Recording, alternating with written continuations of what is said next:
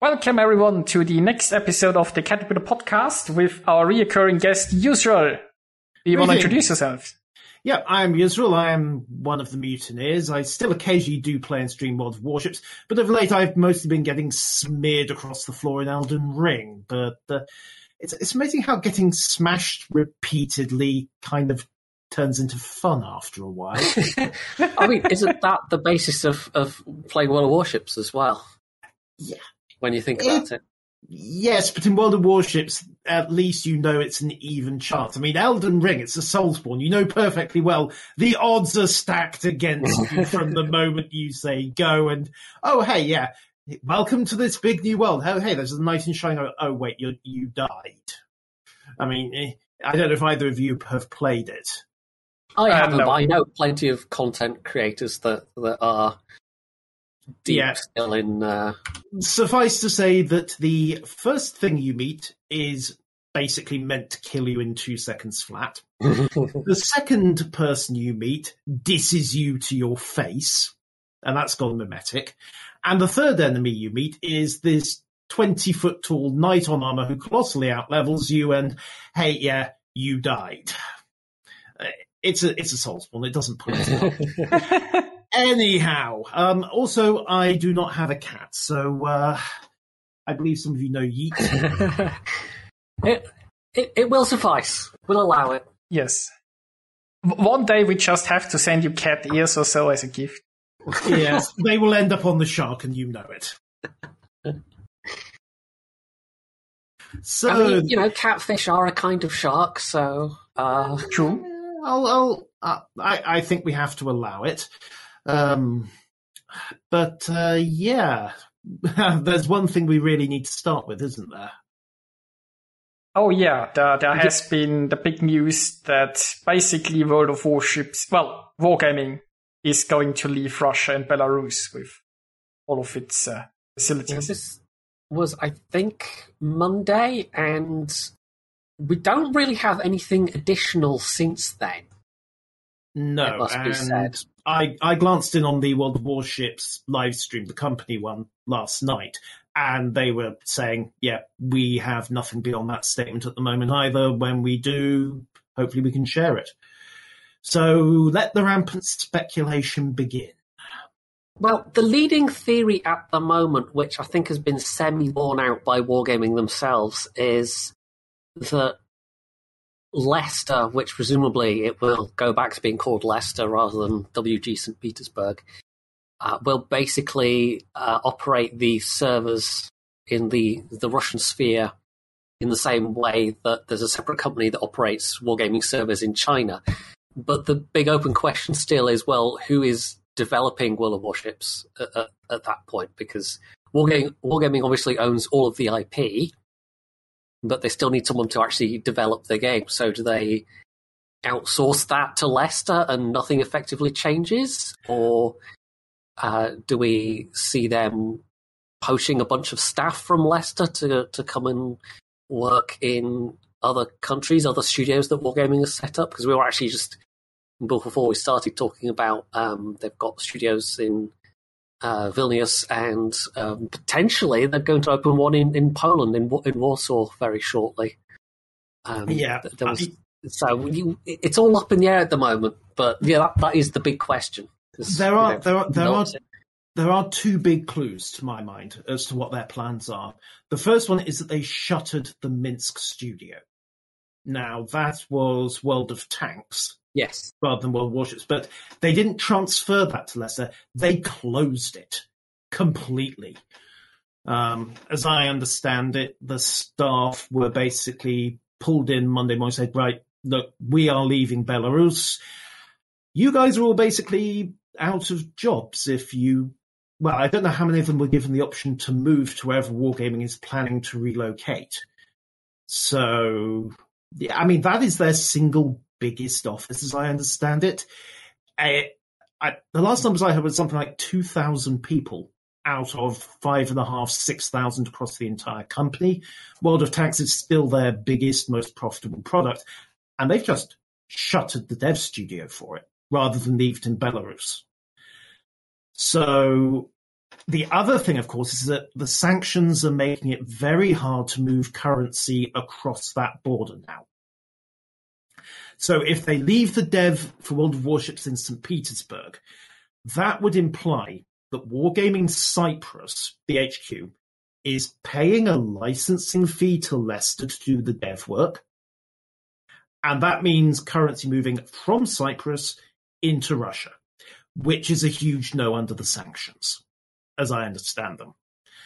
So I think they have yanked the dev responsibilities away from St. Petersburg and they're spinning up new studios for tanks and boats. And I think they've done what they've done with the Chinese. Lesta have been said, right, keep the lights on, keep the player base going. Hopefully this blows over fairly quickly and we can remerge the firms. Hopefully. But at some point, I think, yeah, the Russians are going to get hit with a version freeze, same as the Chinese were. When that happens, how far ahead they've got the content, whether or not they can actually move content into Russia, because that would imply Lesta paying a licensing fee to Wargaming, and that might result in the Russians getting pissed. Um, maybe they'll just get it for free. I don't know. But my money is that the dev has been shunted out of St. Petersburg, which raises its own string of questions. I mean, yeah, I... certainly the, one of the, the, things I've seen brought up a lot is, well, what does this mean for the uh, you know the update cycle? And in terms of you know delays and such like. So it might not potentially. It depends how much work is, as, as you're saying, how much work has, has been done of what's already in the pipeline. Because we're we're going to go on to talk about stuff that they've announced since. So you know, there's clearly still have a bunch of stuff coming down the pipeline. But um, yeah, like what what it might mean for the subsequent patches in terms of yeah, I mean, I, I assume they've got 11.3 ready to go, and they've got most of 11.4 just in the final QA cycle. I, it, it depends how fast this shakes out and how fast they can spin up the new studios. Because, of course, the big unknown is how long does Vlad stay in power and how long does he push this war? Yeah. I mean, yeah. this is, they've obviously done some calculation here about what this is going to mean for sort of in in in the you know the immediate short term with what's going on, but also the kind of mean medium and long term economic effects on on Russia and you know sanctions and, and whatnot. So, uh, in a way, I think a lot of people have been lauding wargaming for this decision, but also this was, I'm sure, uh, oh, oh, a was... business-led decision. This wasn't oh, oh, some no. kind of moral stance. I don't think. Oh. Although you know, wargaming they, they I, I, think they are as as much as any company is against the war because war is bad for business generally. Remember um, also that they had staff in Kiev. Yes, yeah. So yes. I was going to get onto that, but yeah, they, they they they did make that million dollar donation to the Ukrainian Red Cross and offered to basically help relocate any of their their Ukrainian staff. Yeah, I believe last information was that they actually had managed to get all of them out. So well, hooray, yeah. hooray for that. At least that's the last I heard. But yeah, oh yeah, it's absolutely a business calculation. They have done the numbers and they are saying, look, the odds of us being able to get currency between Cyprus and Russia in any direction is going to be pretty much. So uh, we need to yank out of there fast and pretty much amputate those off into their own company. And yes, I'm saying amputate rather than spin off because that's basically what they've had to do because otherwise we are going to piss off every government in Western Europe and Eastern Europe and also North America, and we'd quite like to carry on doing business if you don't mind. Hmm. So I'd I think also, they've had. Sorry. Uh, yeah, I'd also say that it's there is a lot of uncertainty even after this war or, or, what's going to happen. There's uncertainty what's going to happen in Russia. Will like if the economic sanctions are too bad, will there be maybe like an, an uprising inside Russia? Will there be another faction that tries to to seize power or whatnot? Like mm. the, if, if a lot of the oligarchs are hurting right besides Putin, maybe some of them might think that maybe they, they want somebody different in charge. If the cost of living is if like the people are starving because you know the, the economy crashes too hard. You never know what's gonna happen to Russia now in the future, how long those sanctions are gonna be. My And it's underst- prob- Sorry, my understanding was that Putin had gone to a lot of trouble to harden his regime against any kind of coup. So I think the calculation has been that the sanctions are on for the foreseeable. And they that's why they've had to compartmentalize like this. I mean, there is uh, Russia does have a fairly tightly controlled um, state propaganda machine. That there isn't that much in the way of independent media. There isn't in- as I understand it, there isn't any. Yeah, so um, yeah, I, I think the last time there was, uh, I remember from the news there was any big um, kind of popular disgruntlement with uh, Putin was. Uh, was it, it was something to do with pension age or raising the pen, raising the pension age or something like that. You know, something that was going to affect a lot of people economically. So, I suppose if there's any hope of, of anything happening, it will be the, the economic side rather than uh, Yeah. well, uh, anything else. Yeah, really, but just because, see, your, yeah. your propaganda machine can't ca- cover up if everybody goes in a supermarket and it's empty, sort of thing. So it depends on how hard the, the economy will, will hit the population because there comes a certain point where, you know, there is too much backlash. Yeah, and then it becomes a question of well, how well can the FSB and the OMON riot units keep order? And as you say, how long until the powers that be decide that actually no, they're better off chucking Vlad to the wolves? And then can you coordinate? Because that coup proofing I mentioned, one thing is that it's all split up and compartmentalized.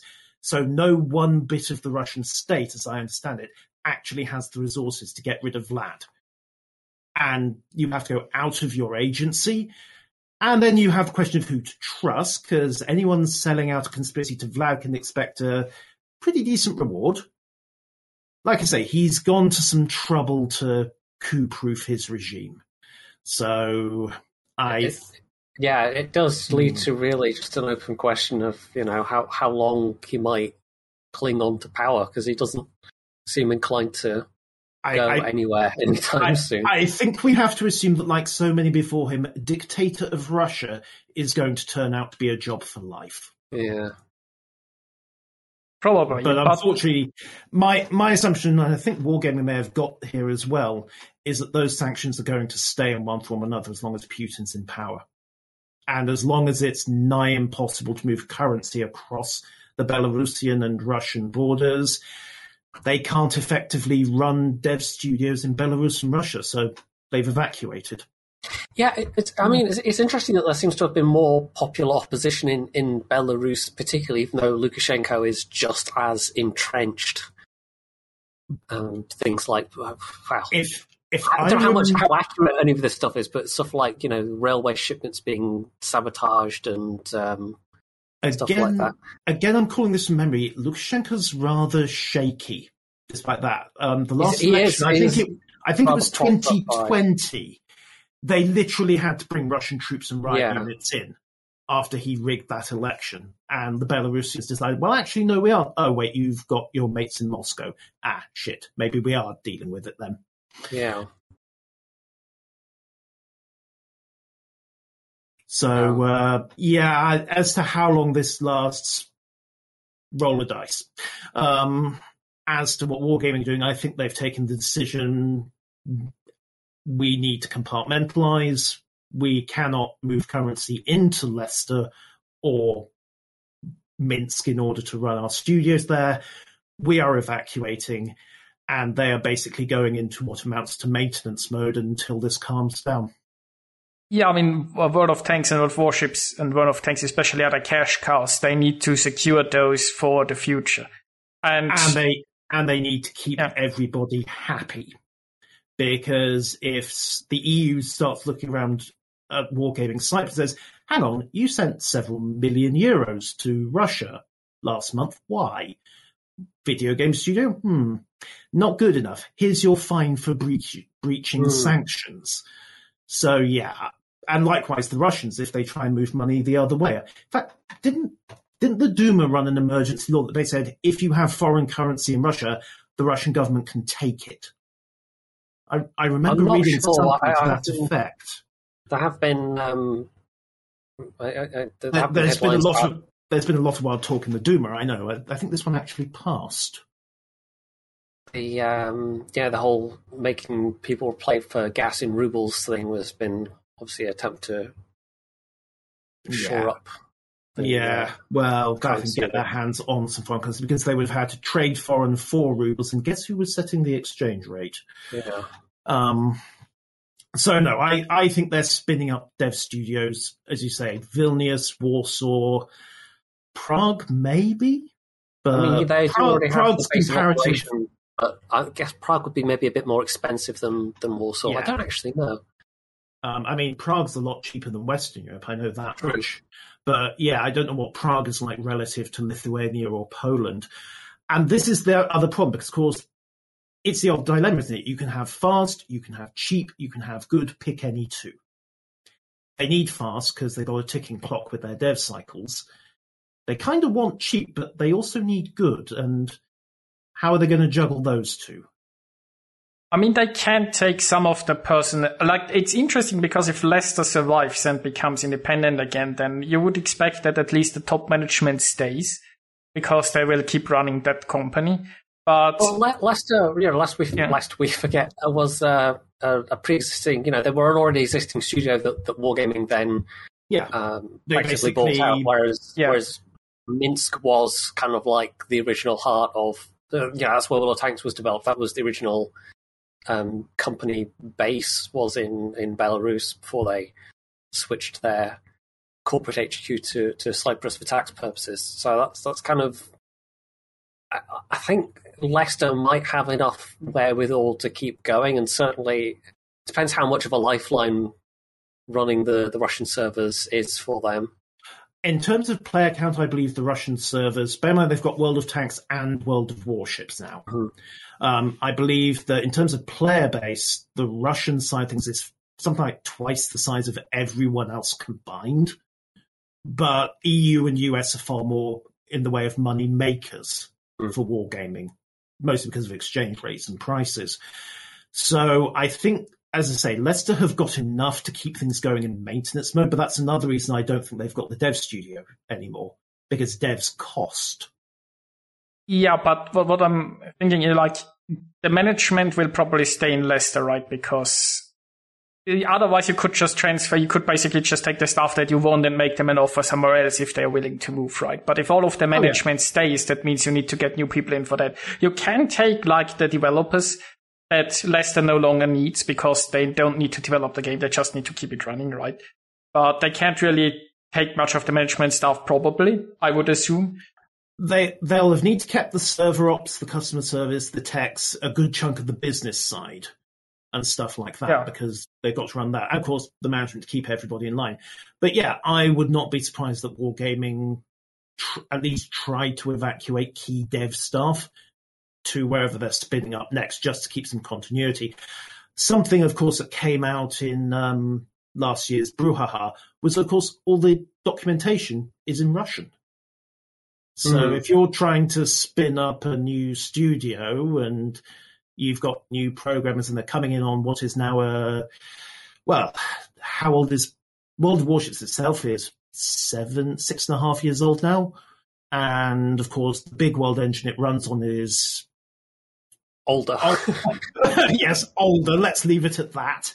Um, you're going to need that doc. You're going to need the devs who are familiar with the code, or what's the usual expression? Um, you've walked into somebody else's minefield. yeah, yeah. Yeah. I mean, if they are smart, they are going to keep a lot of the people that are doing the actual work because Lesta doesn't need them anymore. I mean, people might uh, must be willing to move, but I presume a lot of them would be. So Well, you just try to keep along a lot of people that know the code, or at least enough to train train a new studio. Yeah, um, switch over to your chat thing. Um, Tom McIver, does that mean we have to pay in rubles and people? No. Um, is the quick answer to that one. That, what's happened is that they have literally, the Belarusian and Russian operations are completely separate now, and everyone else just carries on as they were before. The big unknown from our standpoint is what this is going to do financially to Wargaming. They're being quite upfront about the fact they're going to take a huge hit from this. And if you think about it, they're losing a good chunk of revenue. Okay, they don't have to pay for CIS servers, but that's still a net loss. And they've got to spin up basically two full size dev studios in a hurry. And I don't care where you park them, that's going to cost. I mean, spin up or buy.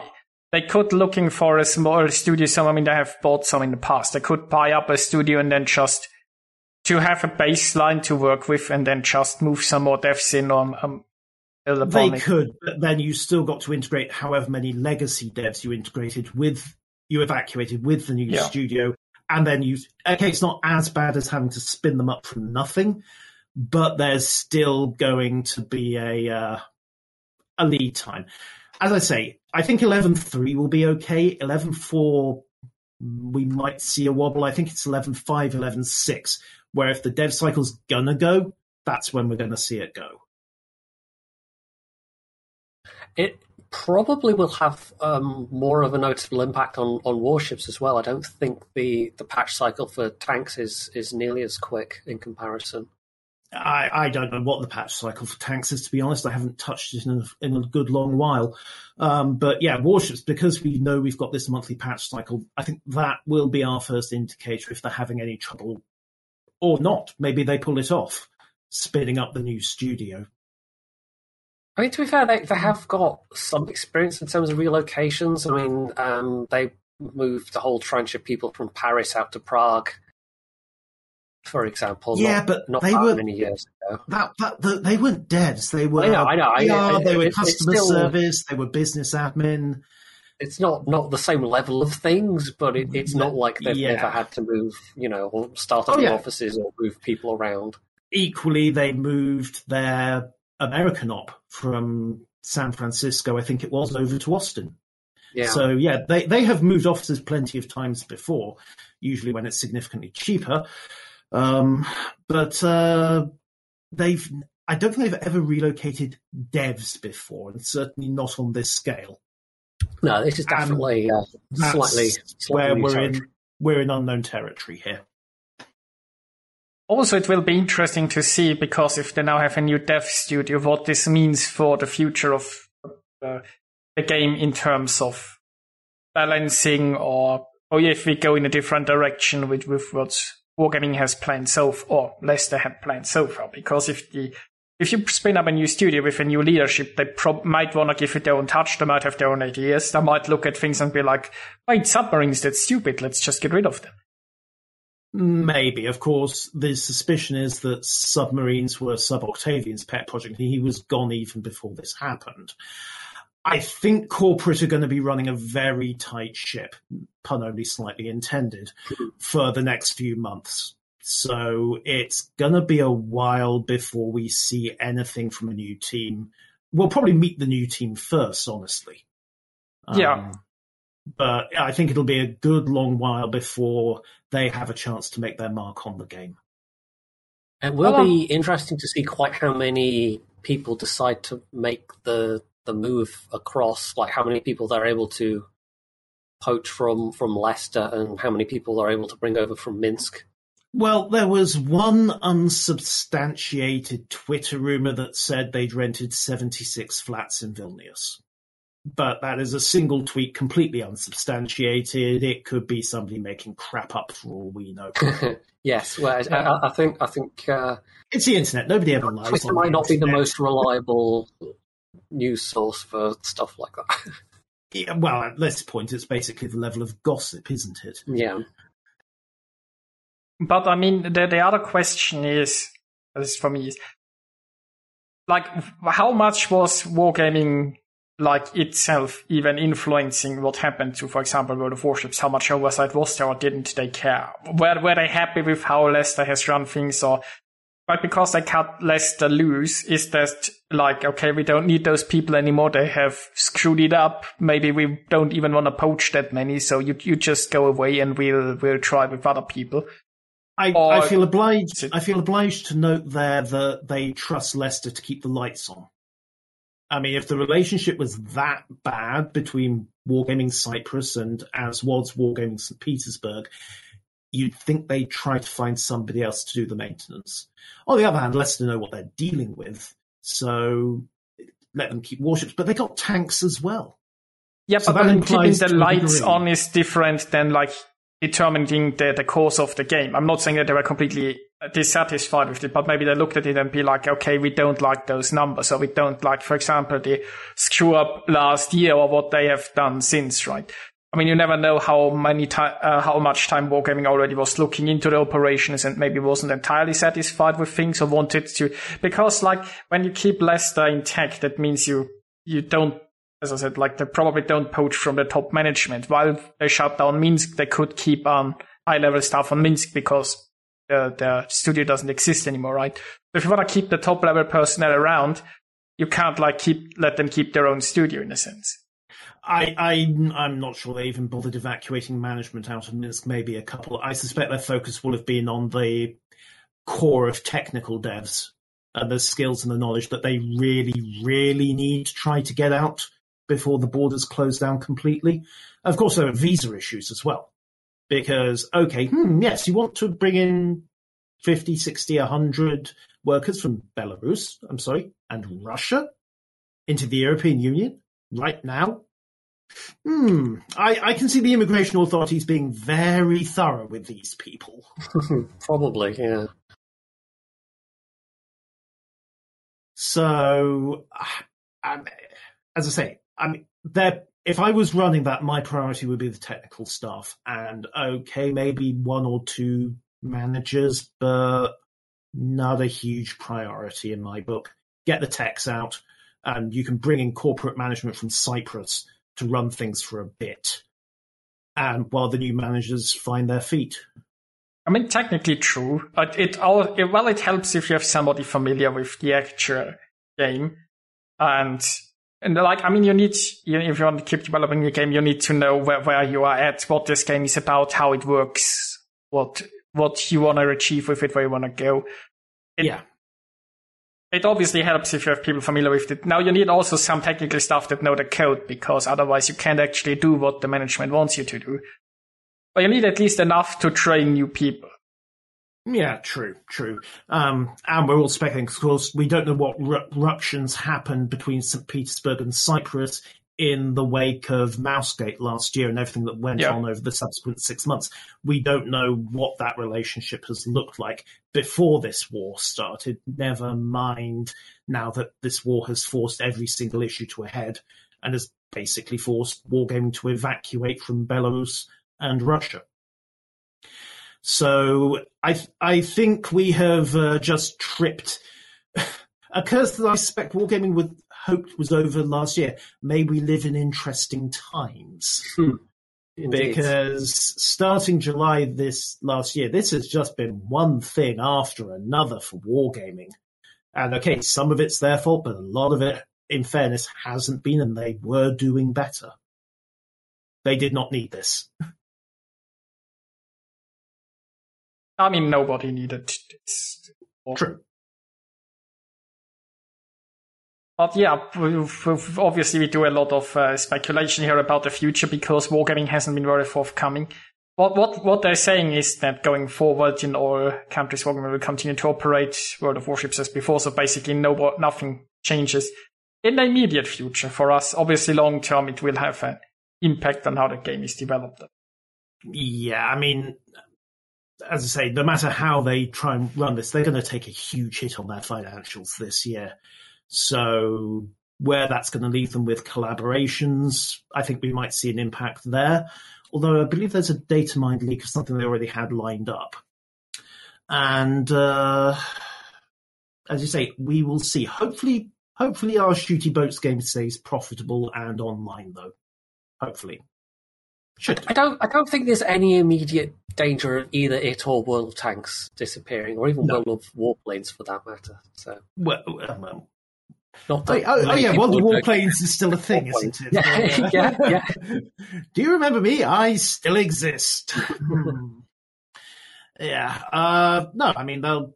I don't. I agree with. You. I don't think they're in any danger of going bust. But um, neither do I think they can exactly. Oh, Fu just brought up a point in chat.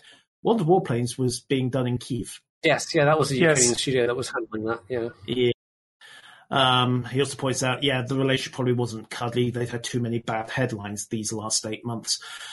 As I say, I suspect they've left the Lesta management to run things, and they've just yoinked any key devs who were willing to move and who they could get out. But beyond that, I I got nothing. we we are speculating until we see what happens with the cycle, whether eleven four and eleven five slip while they're spinning up the studio, and where things go from there. And I suspect a lot of the staff at Wargaming don't know either because the decisions just haven't been taken yet.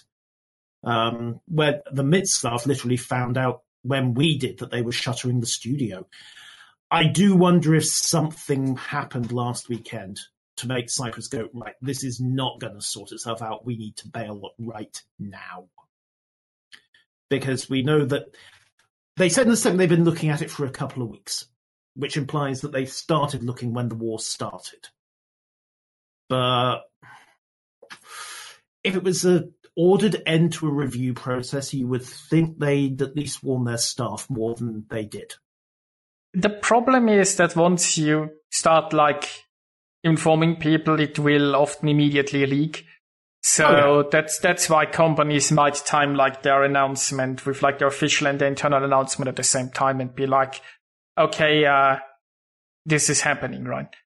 Fair point. and something as major as we are completely leaving the country, and any of you who aren't willing to move up, sorry, we're not here anymore, so you are out of a job. Yeah, you have a point there. That would have leaked within the hour, so it makes sense to drop the official statement that way. Um, Parker, I think it. I think the war forced it. I mean, I okay, they played their cards close to the chest, but they seemed quite happy with the arrangement. And they'd been in Minsk for what, 20 years? Maybe even more, because Wargaming were doing other things before World of Tanks. I know that much. yeah, yeah. They, they um, I can't remember what games they started with, but um, It was a load of hex based stuff. yeah, that, that that was the one that blew up. That was the one that that made them, as it were. Yeah. And as I say, they've been quite happy to be in Minsk for 20 years, if maybe even 25 now. So the fact that they have shuttered the studio is a big deal. I mean, that is OG wargaming. Just gone.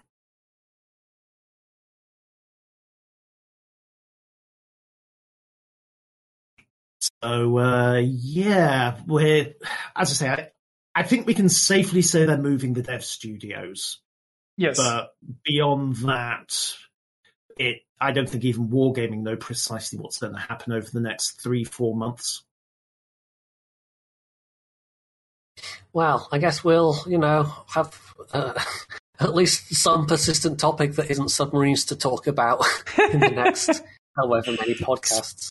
Speaking of which, Yeah, shall we move on to dev blogs now? Because there is there is other warships news that's come out this week that's a bit less uncertain. Yes. Uh, yeah, I think we have three new dev blogs since the last one. The first Yep. is a pretty small one, and it's just some changes to, to test ships with the French super battleship and some other test ships that, like the French cruisers. Uh, the Maya gets nerfed again. yeah, I what does I haven't looked at the stats on Maya for a while. Has she got all the twenty-five mil anti-air that she had historically? Uh, I don't know. I think Maya looked pretty much like an Atago just put at tier 7 because that's balanced. And he has been nerfed a couple of times since then because Wargaming figured out that putting an Atago at tier 7 might just be slightly strong.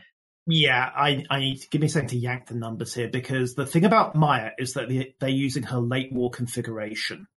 Um, so she loses C turret because that I think that took a bomb hit or similar.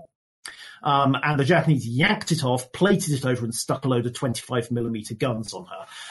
Of course, the Japanese 25 millimeter gun being what it was, that didn't actually make much of a difference. But that's that's the principal argument for putting her down at tier seven. She's only got eight guns compared to the ten on the Myoko and the Atago. But I'm a little oh, sh maybe she's got MBRB. Oh. Okay, um, MBRB at tier 7 on the heavy cruiser is going to be interesting. Yeah, I mean, it's it also got a heal. Yeah, and that's a biggie at 7 as well. I mean, they clearly think the stats justify the nerf, so Well, I we'll have to send, send it round the test cycle again and see what happens. I mean, there's not that many at tier seven that have a heal. So if you look at stuff like the the Boise and the the Nueve de Julio, which you know, same ship, really, but um, they both have a really quite short range, and I'm wondering if they'll do the same with Maya. And it, it's not like the Japanese cruisers before kind of tier nine, 10, where you have the option of extending that with modules. Um, The- have great ranges anyway, so it might be The- particularly short ranged even for a Japanese cruiser. The other thing about Maya, of course, is that if she's down at 7, she probably doesn't get the concealment module. Yeah, So her spotting is going to be a, it. It might be a bit better than the Myoko, but she's still going to be looking at ten and a half, give or take. which would still be good at tier seven. It wouldn't be terrible. I mean, the British would outspot her, but I don't think many others would. I mean, I forgot the stats. It has been a while, but it it was pretty strong, and I don't remember a particular weakness like the range or anything. When we fir- when it was first introduced, I mean, Maya has been like mentioned in Dev blogs the first time, I think, many months ago. But the first iteration I remember was basically very overpowered on paper already. There wasn't a single weakness. It was it was just basically kicking ass in every stat. Mm. Yeah, So- I can only assume that initially I thought drop the drop down to eight guns was going to be enough of a hamstring, but clearly they've decided that others were needed, and Yeah, I mean, I, Mm, I've expected nerfs. yeah, send it round the test cycle, see what happens. Um, the s- the German U-boats getting knocked down to a five second action time on Damcon. It's interesting that it's only the German Yeah. ones. I mean, to be honest, when you pop Damcon, it's because you're containing either. Okay, where that will make a difference is containing an active sonar lock, because that means another sub that's hunting you will be able to reacquire very quickly. Um, Yeah, so I mean- that that's going to be the big distinction there. Everything else is kind of well, okay, you got hit, and your solo health. Uh, you can if you don't contain a fire or a flood immediately. Well, let's face it, you're probably dead anyway. So I'm- five seconds or fifteen seconds doesn't make a huge difference, except to sonar locks. Now I would say like with with like the airdropped depth charges because they actually cause flooding. So usually you have like two flights of depth charges, right? So if you spam two flights of depth charges on the same target and you damage count the first flood from the first bomb that hits you, if it lasts 15 seconds, it will last long enough that you'll get out of there, right? But if it only lasts five seconds and the, the second flight is slightly delayed, then suddenly you have a sticky flood because your damage come too early. Yeah, that is another possibility. Yes, I'll I'll concede that one. Um, that said, it does require the flight controller to be able to aim with a 10 second offset on top of his first strike. So it'll depend on how good the sub captain is at GTFOing. But uh, we'll see how they evade, I think, and we'll see how it plays out in the servers. If people can stop getting out the torches and pitchforks every time they see a sub anyway. But uh, I mean, the subs are incredibly tanky this time around, so they, they certainly need a nerf. yeah, mm, mm.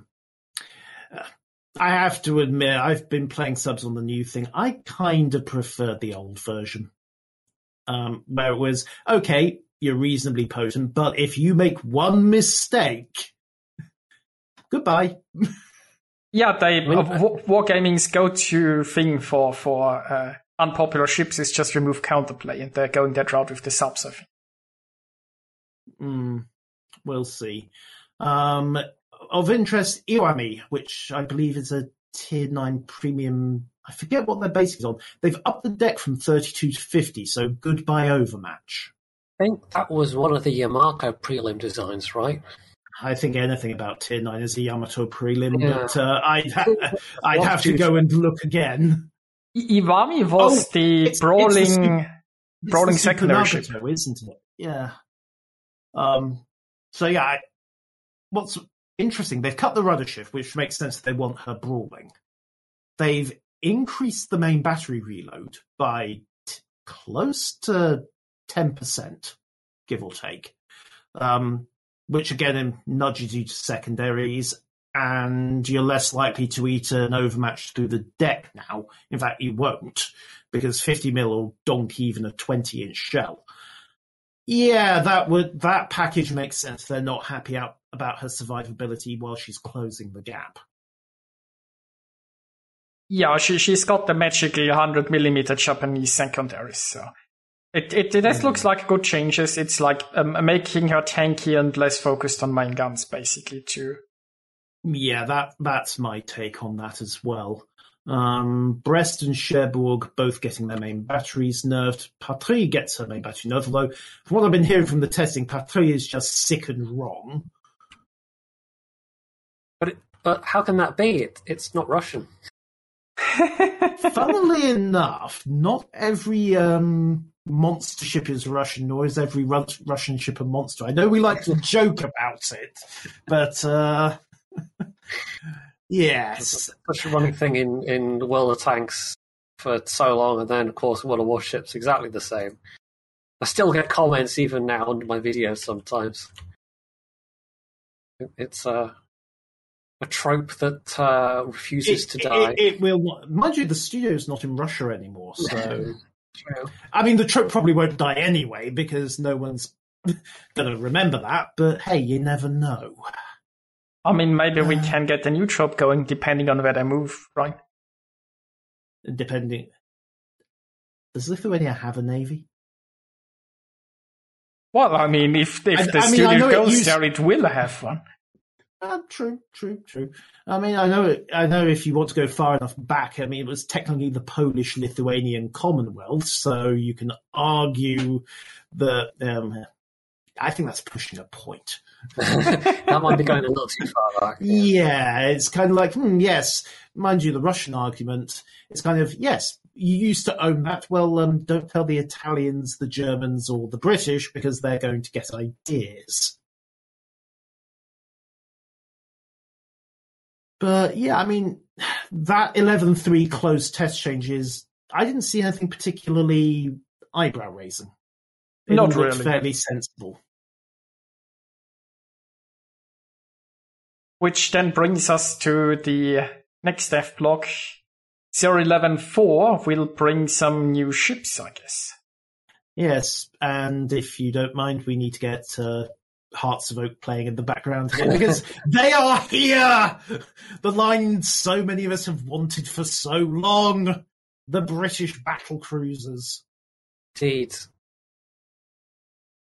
Now, there's inevitably going to be some question marks about why Wargaming have chosen to do one thing over another, and uh, they still don't have, uh, what is it, tier 6 and tier eight. Yeah, we're missing the eight, and we're missing we're missing the three, the six, and the eight. We know the tier three is going to be the indefatigable, which makes sense. Tier six is going to be renown. Again, makes sense because we've got repulse, more or less her sister, at tier six as well. Hawk is at tier eight now. I think that's going to be the hood refit because the naming convention matches. I, I, have seen some heavy speculation to that effect. Yes, and we yes, I mean if they don't do an improve a refit hood somewhere, there's going to be a riot from the history crowd, isn't there? I imagine so. I have to say the the um, uh, the G three and uh, i3 based designs at tier 9 and 10 look particularly funky, but they were always going to. Those those layouts were uh, interesting. Let's face it, it was not the only navy to have to do weird, weird things to try to stay within treaty limits. When these when these pre-treaty designs, these were some of the monsters that were knocked on the head by the treaty. I, treaties. yeah, a good point. I three was proposed in 1920, so two years pre-treaty and I don't think I don't know when exactly the G3 came in, but uh, you're right. This project was effectively knocked on the head by the. Tr- yeah, good point. Uh, my bad. I will go and watch Drachinifel videos for an hour afterwards as penance. Um, but yes, there, there's a lot of Nelson about these. Yeah, uh, including the the TSM Premium they've announced, Collingwood, which does look very Nelson-esque, but with fewer, larger guns. Which 490 millimeters, that's going to be 16 and a half inches. Um, four, 460 is a, yeah, but 16 and a half sounds about right. I mean, that is just going to be, I mean, tier 7, that is just overmatched city. Yes, I mean you already Yeah. get that with with Nelson, I suppose. So Which makes It- you it- it wonder. does- it does what- really look like a Nelson variant more than anything else. So nothing super new there. Yeah, makes you wonder what the armor's going to look like, and it makes you wonder what kind of punch those guns have. Because, okay, if overmatches are given, why would you take six 16 and a halves over Nelson's nine 16s? Uh, True. we, we have some stats on Collingwood.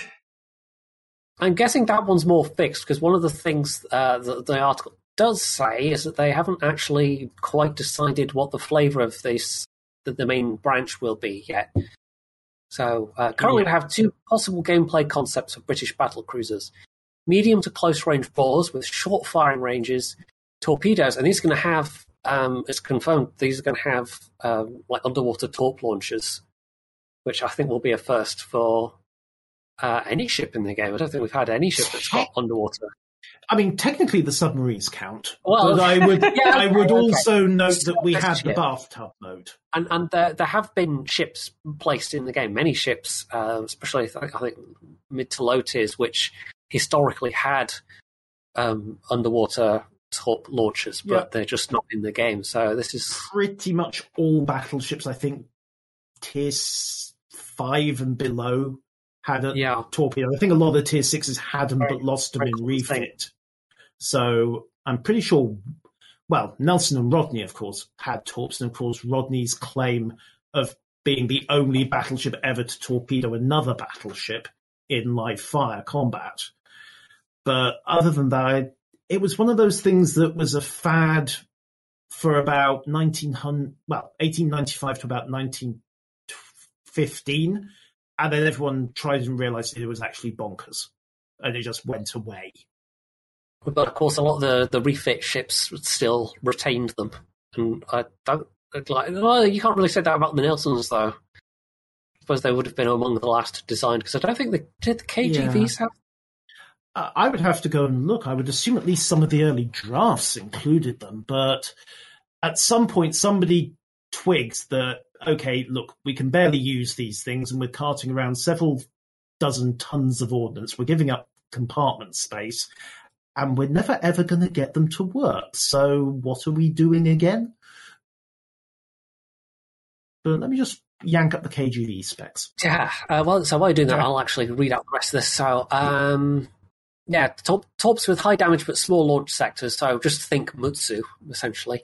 Secondary guns with high chance to set fires, as well as quick acceleration and maneuverability characteristics. At the same time, they would have average accuracy and HE pen values. The deck armor is the same as that of British heavy cruisers. Available consumables would include engine boost, def AA, and repair party. And then the second concept is long range ships with high accurate, uh, highly accurate and powerful HE and AP, equipped with engine boost, defensive, and a standard repair party. They would not have improved maneuverability or good armor. Yeah, so basically either the kitey, snipey style or the sprint in ambush and blam away style that we see with Yukon. Which, to be honest, I, I would kind of prefer the more brawly style. I think that would be Definitely. much more interesting gameplay wise. I mean, if I read long range ships with high accuracy and powerful HE and IP shells that reach pretty much like a Thunderer, like that very balanced ship that has never been a problem, why not recreate a line of Thunderers, right? Maybe with more range this time. Am I detecting sarcasm? Possibly. But, no, I mean, a, a quick scooch round suggests that KGVs never had torpedo tubes, but they are post treaty designed. So, well, I say post treaty, they were started in what, 28, give or take? So it was kind of a, well, we might need these, but be ready to go with the design. So yeah, I think Nelson and Rodney were the last British battleships to actually have torpedoes as designed. But yeah, it it will be interesting. I mean, presumably we will see a lot of the both variants running around the maps over the next three four months. I mean, it's interesting that they're basically testing both styles only on the tier 10, and yet the other ships, well, at least half of them already have stats. And also they say they have a clone that they have like St. Vincent and St. Lawrence, but they only provide stats for one of them, St. Vincent. Or at least I haven't seen the other one in the stats yet. Well, Yeah, I mean, I guess they- we at least say these stats are even more preliminary than usual. If we know they're gonna be tested. I, I think we have to say that, yeah, this is all very, very, very subject to change. At this point, treated all as basically being written in pencil and smoke signals. True. But if they like already go into the detail that they say, hey, we want to try two different concepts and they have the name for the concepts, I would have expected them to have preliminary stats for both concepts, not just mm. one. I presume that one is the brawling one. Well, we, we don't know which is which, so that that's going to be fun when we start running into these in testing. Yeah, yeah, but like It's going to be a case of wait and see what it does. If it runs away, it's probably a battleship in a brawling battleship. yes. Is it running towards you or running away? Hmm, Now you know which version you've got. But I yeah, mean- I mean, Interestingly, St. Vincent has 19.5 kilometer range, so that it's not the most range, so that falls more like brawling to me. Only 25 millimeter plating though, which isn't that great for brawling. But then again, they're supposed to be battle cruisers, I guess. it also fits with what we saw with Repulse over Christmas. They thinned down her armor relative to the tier as well, if I remember correctly. So Yeah. they were presumably leaning that way with the battle cruise. They did it with the uh, German Schmuckkreuzer as well, didn't they? Yeah, although like the, the tier 10 has, the tier 10 has technically 25 millimeter nose armor, but it's, it's like also only 25 millimeters high because the rest is like an icebreaker. So it has a 60 millimeter icebreaker and then it has about, you know, like a pixel of 25 millimeter on top of that. Yes, true. Uh, the internal armor's always the sting in the tail there. Um, but yeah, I say I I kind of want to see the Hawk just to confirm whether or not it's actually a hood refit. I mean, it if it isn't, there's probably going to be a riot. But and of course, the Germans are getting a well, I swear, is a Super Hindenburg, the Clausewitz. Yes, this is the other one that's uh, announced in this article. Just, uh, Why they aren't just calling these things Tier Eleven, I have no idea. don't know. Yeah, I mean, very it's, it's, it's a tier 11 Hindenburg, basically. uh, 12 210 millimeter guns. Well, that's basically Hindy's main battery, isn't it? Yeah. So that's not a huge thing. It'll there'll be a catch a be a higher HP, better armor. Presumably the guns are cycling faster, and of course it's got more torpedoes. However, it will not have any unique super ship mechanics. So its gimmick is it doesn't have a gimmick. It's just better than the Hindenburg. Uh, well, it is superior German engineering. It requires no gimmick. It, its gimmick is superior German technology. Uh, basically, it's a tier 11 Hindenburg, and I honestly don't. And I'm honestly just waiting for them to just fess up and admit that the super ships are tier 11. I mean, th- th- they are treated exactly like tier 11 by the matchmaking by everything. They just don't want to call it tier 11 for some reason. Are they? Oh, because if it was tier 11, you wouldn't think they'd let it mesh with tier 8, and I. I They can't. Think they can't. Okay, fine. Yeah, well, they, they might- unless you're fail division. I've, I've met like uh, fail division tier 9 and tier 8 that got drawn into a super uh, ship game and that broke the matchmaker so there were like eight ships only per team because they sat so long in the queue and then it was just forced and you know Well, let's face it. How often do you see a nine-eight division? Um, yeah, I would. They, they they might as well just. Why they haven't just changed, I have no idea. When they were prototyping the first few, it made sense, but now they're very obviously going for one of everything. Yes. Mind you, they can still do incomplete trees, or unless they developed an aversion to that. So, eh? Just call it tier 11. I, maybe they think like it's it sells better if they call it super ship, or maybe it's because they wanna have a special economy, or maybe it's because they one point said that they would never go beyond tier ten. I don't know. I mean, there might be. It's it's just a marketing. It's it's I- for all gameplay purposes. It's tier eleven. I I I got nothing. I I got nothing whatsoever as to why they've gone that route. But um gone that road they have, so we'll see what happens. It's actually stats right down at the bottom underneath the uh, the Collingwood. Yeah, Uh, so it has sixteen millimeter plating. That's interesting for a battleship, isn't it? Uh Clausewitz is Ah. Clausewitz is a cruiser. No, no, I, I was you- Collingwood. Oh, Collingwood. Um, well, tier 8, bear in mind that they thin it down a tier effectively because it's a battle cruiser rather than a battleship. 16 versus what? A tier. A tier 7 would normally have, what, 25?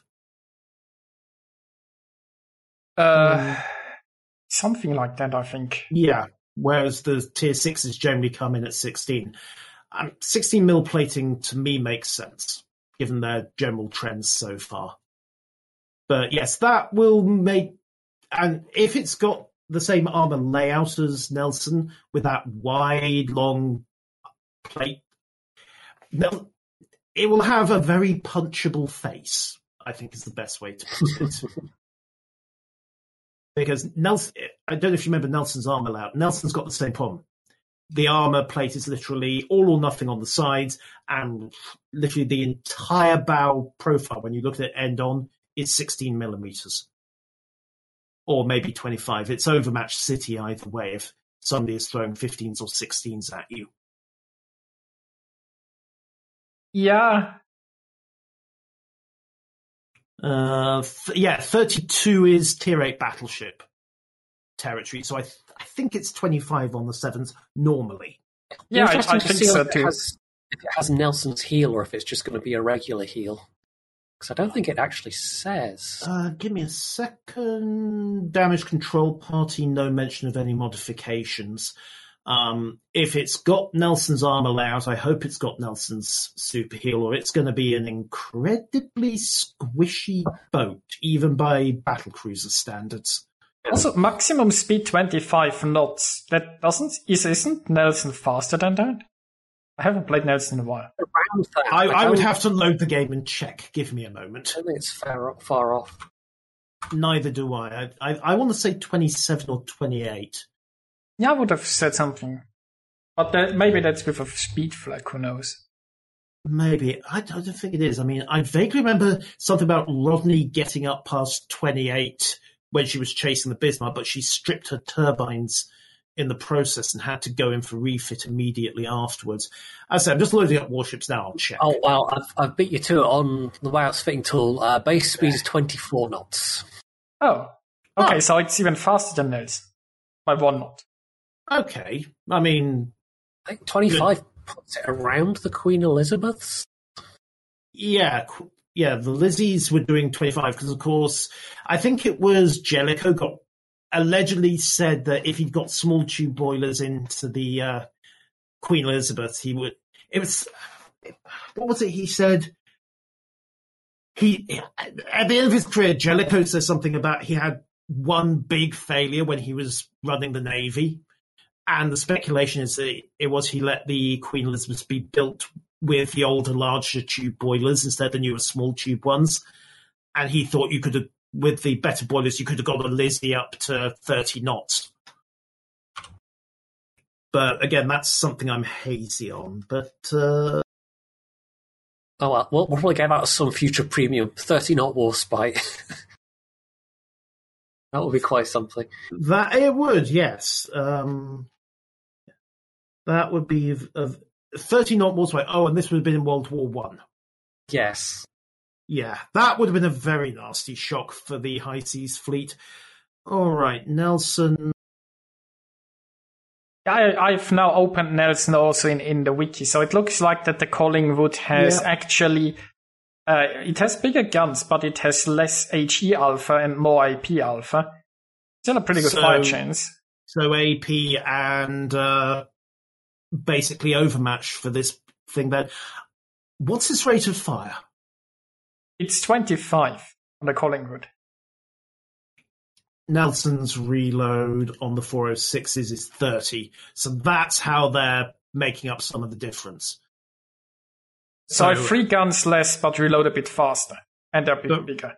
But basically, fire six to the uh, Nelson's five. I mean, yeah. it, it's going to come down to the armor layout because if it's got the wide, wide uh, armor view that Nelson has, that big, I'd say, very punchable face. She's got no extensions out towards the bow on her armor. And it's all 26 mils. So if Collingwood is running 16 on a similar layout, that's going to be a glass cannon. Probably. Uh, I mean, it'll be a familiar playstyle to anyone that has played the Nelsons, though. It's not going to be. Uh, it, Oh, it yeah, is it- just a variation on a theme rather than anything new, I think. A- angle up, hold the range, and punch away with armor piercing to a large extent. And use the high X to set fires if your target doesn't want to cooperate with uh, getting its citadel hammered in. But I mean, it'll be Collingwood has Collingwood has Sigma 2. I'm not sure what the Nelson has, and it has 19.1 range, so slightly more, I think, than the Nelson. So it's probably a, like Nelson isn't very tanky except for his super heal. Collingwood is probably more squishy and a little bit more snipey than the Nelson. Yeah, yeah. I, I, I think she'll. I think she's going to get a super heal. But uh, actually, can you check that in the consumables on the current build? I don't have WoW's FT up at the moment. Ah, we'll see if. I, I don't know. I mean, this has just been announced, so I don't know if they'll have. Uh, test ship. No, the only test ships at the moment they have are the Cyclops and the Edgar. Right, and they probably haven't put it into the client build for data mining anyway. So we're going to have to wait and find out. So yeah, Collingwood. If she gets the super heal, she'll be interesting. If she doesn't, I suspect she's going to turn into a death trap very quickly. There's quite a lot of glass cannon about her at the moment. I mean, Potentially, yeah. they, they have removed the Nelson though, right? So basically, that might be just a replacement for the Nelson that's supposed to be slightly weaker, cause Nelson. I Only think you should say that. Well, I it Exactly. sort of bring us to the, the the related news of the latest lighthouse auction, doesn't it? Yes. yes. If you want to finance Wargaming's move to a new studio, you can now do so and get the Nelson at the same time by spending an awful lot of cash on a ship that used to be only a few free experience. Yes, minimum 900 on sale, minimum bid 10,000 doubloons. It's Um, not quite as much as say a tier eight premium, but that's that's that's the buy-in price. You know, if you're getting it for ten thousand, I'd be very surprised. I so would I. Um, plus, you know, it is Nelson. Uh, there'll be a fair few collectors who want her, but a of them probably went went for it on the uh, when she was around for free XP. More interestingly, twenty thousand research points, minimum bid two hundred thousand coal. That's uh, I want to say three hundred and seventy-five k. She was Yeah, a I think so too. Something like that. I I have a maybe. What, was- what was 750k That Was that Missouri? 750 was Missouri. Ah, yeah, okay. Then probably was 375k. The fun, fun fact, Nelson was one of the first premiums that CCs got for free, and it was because of an accident. They accidentally credited all the CCs and Nelson, and they were like, oh, you cannot keep it. Because it was in the day where you couldn't actually, where you didn't like get to keep the premiums you tested as a CC. Nelson was uh, one of the first, and it was an accident. Yeah, I, I think I joined the program after that happened. Um, do, do, do. so yeah, uh, considering that, I mean, 20,000 research is what the equivalent of. Let me just grab the text. I mean, most of them are around. Um, you need what, like 50, 60k research Yeah. points? So I mean, a third of a ship.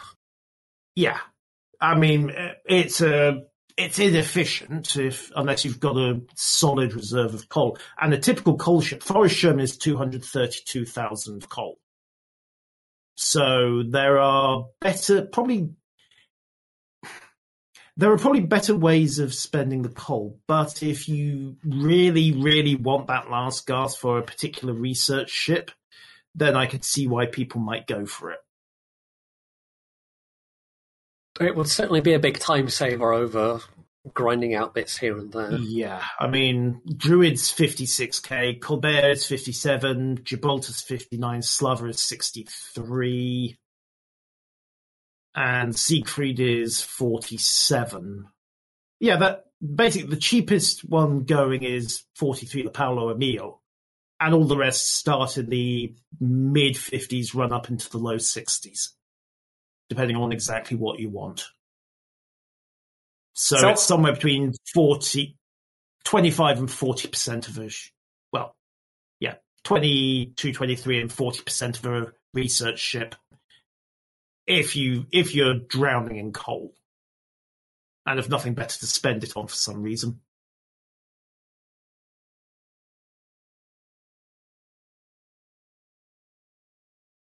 Or you could grab a unique upgrade, of course, because those are coal now, aren't they? Yeah. yeah. So, um, I mean, we've also got some, what we're saying, some stats given for the the main branch battle cruisers, but I, is it worth going over those when we know they're when we know that the entire concept Yeah. is subject to change, I'm gonna say that is so penciled and smokescreens that it probably isn't. I mean, the the only thing that might be interesting is Saint Vincent because it's one of the two concepts that they're testing. We haven't seen the other one, and we don't know if this concept's gonna make it, and even if it's gonna be changed. But it gives you a bit of an idea how they look. I have to think the brawling line's gonna look like. Mm, true. It, but, like for example, it has sigma of 1.5, so they are really serious about this not being focused about long range sniping. Yeah, I mean, normally 1.5 is shotgun touch. You see those on the 12 barrel jobs. This thing only has uh, Nine. bu- bu- bu- bu- bu- nine barrels. I mean, normally a nine barrel you'd expect a one eight sigma, give or take. Yeah, some, something along those lines. And it has two times one torpedo. I, I suspect they will operate very, very like Mutsu's torps, except less easy to knock out. and also with an even faster reload because a single tube implies a reload of about 20 to 25 seconds. Well, they're not. They've not given them quite no, that it's, good. it's I mean, 45 seconds reload. Oh, okay. Oh yeah, good point. 10k range. Yeah, that is that is a boot knife. That is definitely in. Well, I need that last scrap of damage right now. On the other hand, 21,000 on the warhead. Okay, torpedo damage calculations are black magic voodoo, and we all know it, but uh, it's gonna hurt. It, I- it would be potentially a nice top up to your, your damage if you are forced into that, that very close range. like I say, it's it's a boot knife. It's it's your emergency holdout weapon. Um, let's see, 19.5k range is a bit short for a tier 10, um, but not unworkable. And they're 457s, so no overmatch, but I suppose the theory is you're not expected to be bowing for very long, are you? Well, I mean, gonna you be overmatch closed 30. broadside and blam. Yeah, you overmatch 30, but you're not going to overmatch another tier 10 BB, and let's face it, that's what most people will tunnel in on. Still, Yamato has to have, well, Yamato and Incomparable and Shiki have to have their shtick, I suppose. Really, Um, do I need to get Atam a couple of live chickens and a sharp knife so that he may also teach me this voodoo? Uh, no, nobody understands. I mean, of, of, uh, we've all seen the formula, but we don't know the, the parameters that go in it, right? It, that require extensive testing for each ship individually, obviously. As Which say, not, e- not, it's, it's not easy even just to get a mouse. reliable. yeah, when when Mouse can't figure the maths, you know it's arcane. uh, Mouse did some testing, I think, on some ships, but not even Mouse has, has a formula for all of the ships and how, how the torpedo damage works. It's that bad. Yeah, I mean, we we know it's a cubic damage blast rather than a spherical one, and beyond that, I say there's been a lot of guessing. There's been a lot of out theories about alpha damage versus main damage and flooding. just just stuff the torpedoes into it until it blows up. That's the simplest option. Yes. And then ask, uh, wonder why it didn't blow up. Because, you know. Yeah, well, angry submarine captain noises when something tanks six and comes right back. So yeah, um, British battle cruisers, woo! At long last. Um, I think there'll be more than a few people happy to see this line. oh, Oh, yeah. oh god, yeah. I mean, let let's face it. If is there another line left that has been so widely anticipated? I mean, you could maybe make a case for the return of the uh, odd tiered carriers, but as many people are going to go torches and pitchforks on that as they are Hmm. popping champagne. Yeah, I, don't, I, don't, Um, don't know if there's any any lines left now that have that kind of prominence. I mean, we'll probably see. I mean, there, there might be enough designs for, say, you know, a Japanese battle cruiser line, for example. Um, probably not an American battle cruiser line, but one never knows. the, well, the Americans never did battle cruisers, did they? No, They converted. They we've converted the Constellation in the game, and Lexingtons. That's it, basically. and that was it. Yeah. Um, the design just died uh, with the fast battleships, so the Americans never went for it. We've got the Germans. Did the French ever experiment? I don't think they did. Well, I mean, you could argue the toss about, you know, the Dunkirks. Fair point. Yeah. Um, I don't know if there was ever an explicit "we're going to make battle cruisers" so much as well. This is what the Germans and Italians are doing, so we must counter it. yeah, battle cruisers, Tom, not super cruisers. And yes, I'm aware that that's a blurred line, and super cruiser is not a recognized USN classification. But aside from that, I mean, okay, maybe you could pull the Armagi and the key out, replace Armagi with a modernized Tulsa or something similar, and try and scrape together a line from there. Um, you could almost justify, almost justify a line of uh, Japanese aviation cruisers, but again, torches and pitchforks. yeah, but I mean, split across or do a line of Japanese light cruisers. You've got the Agano. You could split the 155 Mogami off, do 155 paper variants of Ibuki and Zao, and maybe try and make it work that way. But yeah, I mean, I think this might actually be the last big historical line unless someone can pull up a navy from somewhere else. I think we'll probably see odds and ends from, say, South American navies. I mean, the Atlantico is going to be the first of that. And of course, Um, coming up in Dockyard. But the South. American, okay, the South American dreadnought race is its own thing and is an interesting bit of design history. But that kind of peters out by tier six, Yeah, historically. I mean, well, you say historically. I mean, we've got the Atlantico at tier eight, so there's there's nothing, which is a, a you know sort of fictional, modernized design. So there's nothing stopping Wargaming doing with that with other designs potentially. Yeah, I mean, is there a. Is I mean, there a it's not design that like- doesn't have at least some paper in it at all, and and the half lines like the uh, subs and the carriers don't count, by the way. I mean, it's not like the, the British were all built, right? Like the British battle cruisers. No, I So- mean, Uh, I mean, let's roll back on this. So Collingwood, I mean, St Vincent and Duncan never were because G3 and I3 never got off the ground. We we do not seem to have an N3 in this mix. So I wonder where that's going to appear because that's a, maybe a side premium, or it turns into the Hawk.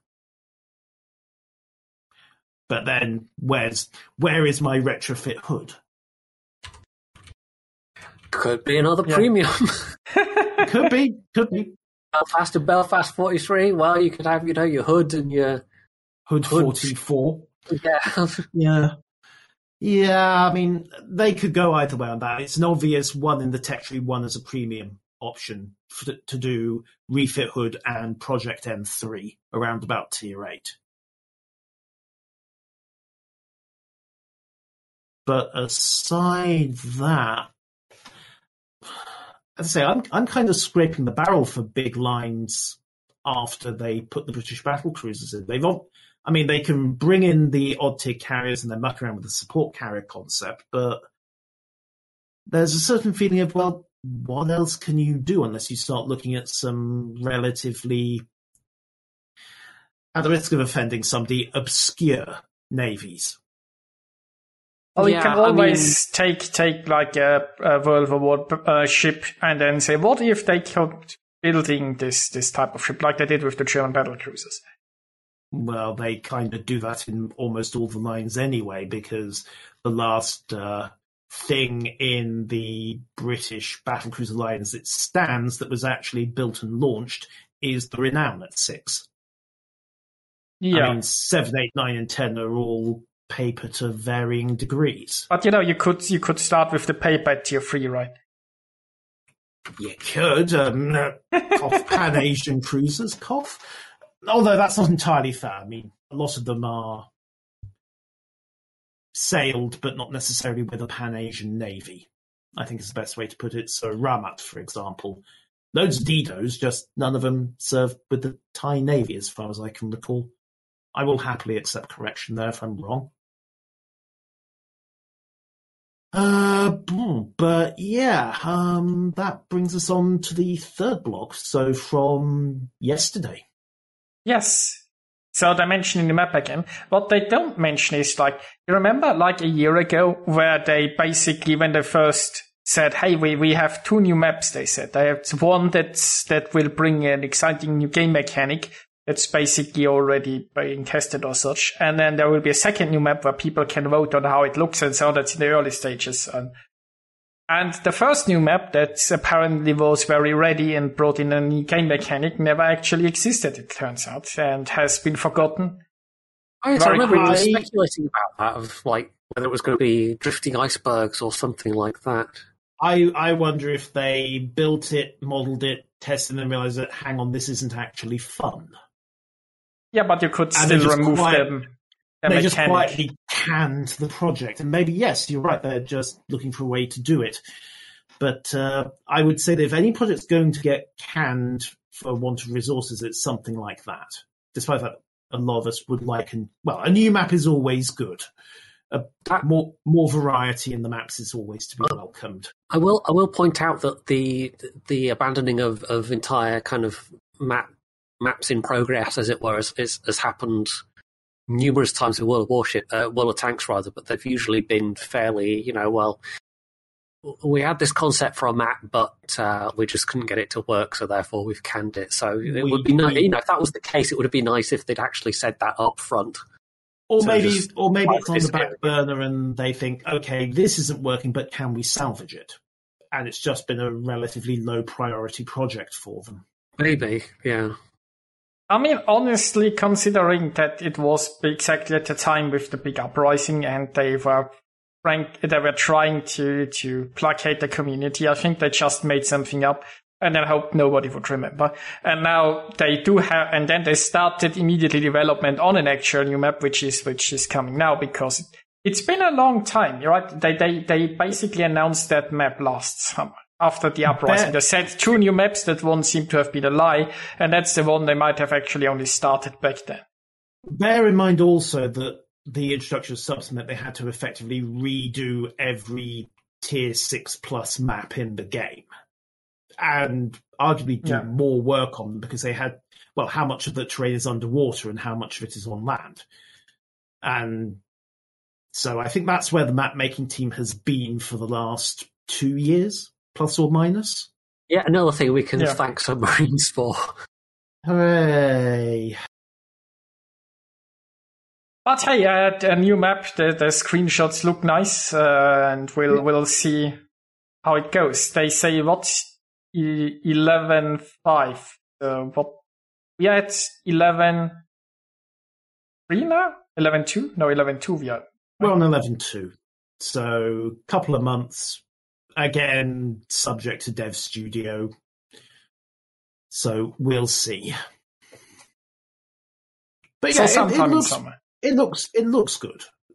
Yes. Um, we'll see what the layout looks like, and we'll see how it actually is to play. And of course, eleven four, we get the French things. Yes, in early access. Yes, I. Well, if they don't have tumble homes. That's one of I've I've been playing. And this is a complete aside, but I've been playing a bunch of uh, Ultimate Admiral dreadnoughts, and it does have some quite delightful French tumble home hulls in it to play with. So that's I, I I wish I wish we could get such things in in World of Warships, but Yes. To, what, what, what, what was it? How was it Drac put it? What were French dreadnought, French pre-dreadnoughts? When were French pre-dreadnoughts? Why were French pre-dreadnoughts? uh, yes, tumble home hulls. An excellent idea until you actually try to sail the blasted things. uh, that, that would be my dream is is seeing seeing one of those come in at tier two, what? Yes. be what- companion beside alongside Mikasa. Yes, what what happens when an entire navy gets a visit from the Good Idea Fairy? But interesting, Cherbourg will potentially be free. Um, I, I also have to admit, uh, despite my uh, raised eyebrow at the ship's structure, I do kind of like the camo that they're doing. Yeah, That It- yeah. looks decent. not too gaudy because sometimes they do go a bit too overboard, but um, Yeah, yeah, it's, it's relatively un- understated. Hmm. I have to admit, I think I prefer Toulon's to the others, but well, Toulon to Marseille, depending on which version gets around. Uh, I think it, Ma- Toulon is being referred to as Enlightenment, where the others are Liberation. So I think that's going to be unique to Toulon. Although I can't help but note that it does have a very handy aim below this line for Citadel element to it. Possibly. Possibly. I mean, on Toulon. Yeah, uh, but we don't know where the Citadel is, right? I, I'd say your odds are pretty good unless it's a submerged citadel. Or a raised Citadel. Oh, if it's racist, citadel, there's just aim below this line. Oh, hey, you have a bit of a margin if the shells fly wide. I mean, look, if this was a Minotaur, it would be just aim anywhere on the blue thing and you're fine. True, true. This this is, this is undeniably the case. I wonder if they've got that spaced armor the regular French cruisers have, because that that thing was hell for British light cruisers when we first tested it. Um, having having having a Bartin style super yeah hard to to reliably damage ship. It was more than that. It was the fact that the void space behind the outer layer basically meant British AP fuses detonated before they got to anything with a hit point attached. Um, they've prettied up Marseille as well, which is kind of nice. Port rather yeah. than the ship. Uh, yeah, a good, good point. Yeah. Oh, oh, yeah. That's gonna. That's not gonna cause confusion, is it?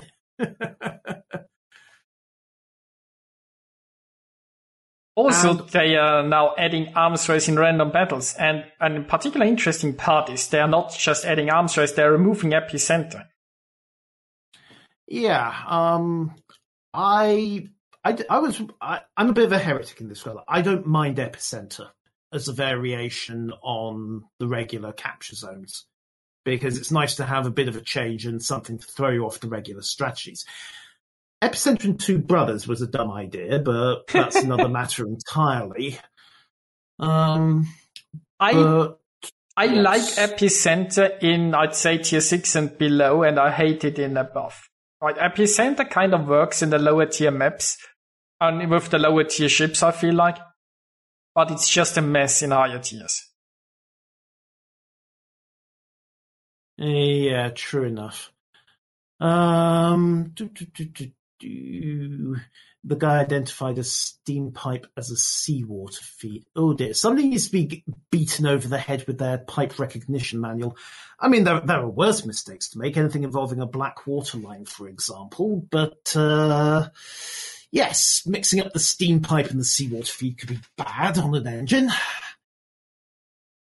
That's a chat thing for anyone who's watching this on YouTube, by the way. Um, so yeah, interestingly, new clan battle season, Kaiman, carriers, Petropavlovsk and Kleber have been banned. So clearly the Kleber murder swarm is still considered to be a bit of a melee, sorry, meta breaker. But it will have super ships. It looks like. Yeah, one battleship and two super ships potentially. I mean, it's essentially, this brings us back to the whole tier 10 plus tier 11 thing. I mean, just call them tier 11 and have done with it. Again. Yeah. Uh, uh, we're going to be harping on about this one for a while, aren't we? I imagine so. Yes. Still, no Eagle and no USS United States. and I mean no carrier. True, but can you imagine those two have having their own private little rampage? I don't really want to. Exactly. Apparently, neither do Wargaming. Uh, but it's fine. They're completely balanced. They just are too strong for competitive modes. Well, if you think about it, they're um, well, Eagle and USS United States because of the even tiers rule. They're effectively tier twelve. Well, I mean, you could argue That that, might the be why carriers are. Wargaming don't want to refer to these things as tier eleven because then you end up saying, "Well, how on, won't the carriers be tier 12s? that could get interesting. I mean, it'd break the matchmaker. Uh, yeah. On that note of breaking matchmakers, there is an update to submarines, and well, it's not very. Uh, it's not the most interesting thing. So they they disabled the ability to launch conventional torpedoes at maximum depth, basically because they don't react to pings. Conventional torpedoes can't change their height anymore anyway, right? So basically, this is just an an IQ check if, if or uh, they they might not have that made clear enough to people. So people try to launch torpedoes at the maximum depth and then are confused why they don't rise, probably. Um, possibly. I mean, that is actually the least significant change. I mean, Yes. fair point. I have uh, used the simplified depth mechanics, and I've launched conventionals at max when I've been hunting another sub, when I have been very sure of my shot and I basically don't want to tip him off that I'm about to fire. But normally you go for homers for sub v sub anyway. Um, the other two changes are the biggies. Um, the first one is that the uh, being detected now drains your battery has gone Yes. and that that is a huge thing for aircraft carriers. Yes, yes, uh, yes. I know You cancer to fight cancer, um, but of course, prior to this, the usual way you fought a sub was you spotted it and then you forced it submerged, and then you kept it spotted, and you ran it out of air in short order. And now that's not an option anymore. So I have to wonder what they think subs are going to, well, what carriers are going to be able to do against subs. I mean, fun fun fact: subs don't uh, subs can stay at the depth where they are not spotted by planes, but can still count as periscope depth for their own purposes. So they subs basically, if you just play with your up and down meter, right, you The- can basically get back, you yeah. You, you can get the best of both worlds anyway. So, but yeah, it's, it's basically a buff to submarines, right? It, it simplifies submarines because obviously Wargaming has realized that people are not uh, good enough to to. That and a lot of people pointed out they made absolutely no damn sense whatsoever. Well, I mean that's submarines in a nutshell. Yeah, the, it, it was a pure gameplay thing rather it was, than it was pure any game. Yes, I mean there Yeah. was no. A lot of us were looking and going, "Why?" um, and the other thing is that uh, sonar pings. Okay, this this sounds small, but it is actually a biggie. Um, because you we you will no longer see sonar pings moving across the map. You will just get a visual effect, roughly if you are within several kilometers of the sub, but you won't get the precise uh, location. Yeah, I mean there's some screenshots there. You see some like, Yeah. like smoke like thing. It it also makes no sense why you would see that. But then again, I mean, as we've established, nothing about subs makes sense. It's a bit like the oil spill just in white, and maybe Yes. less precise. But the the Um, thing is that this requires you to have planes. Like the the, problem with submarines is the only really counterplayish kind of thing are the plane depth charges. If you don't have plane depth Yep. charges, you're screwed anyway, right? Well, you, you have to run over the tar- the sub if you don't have plane depth charges. But yeah, I've had a number of occasions where I'd see a sonar ping go past and I just bang depth charge planes back down that line. And Yeah. it, you hit surprisingly often.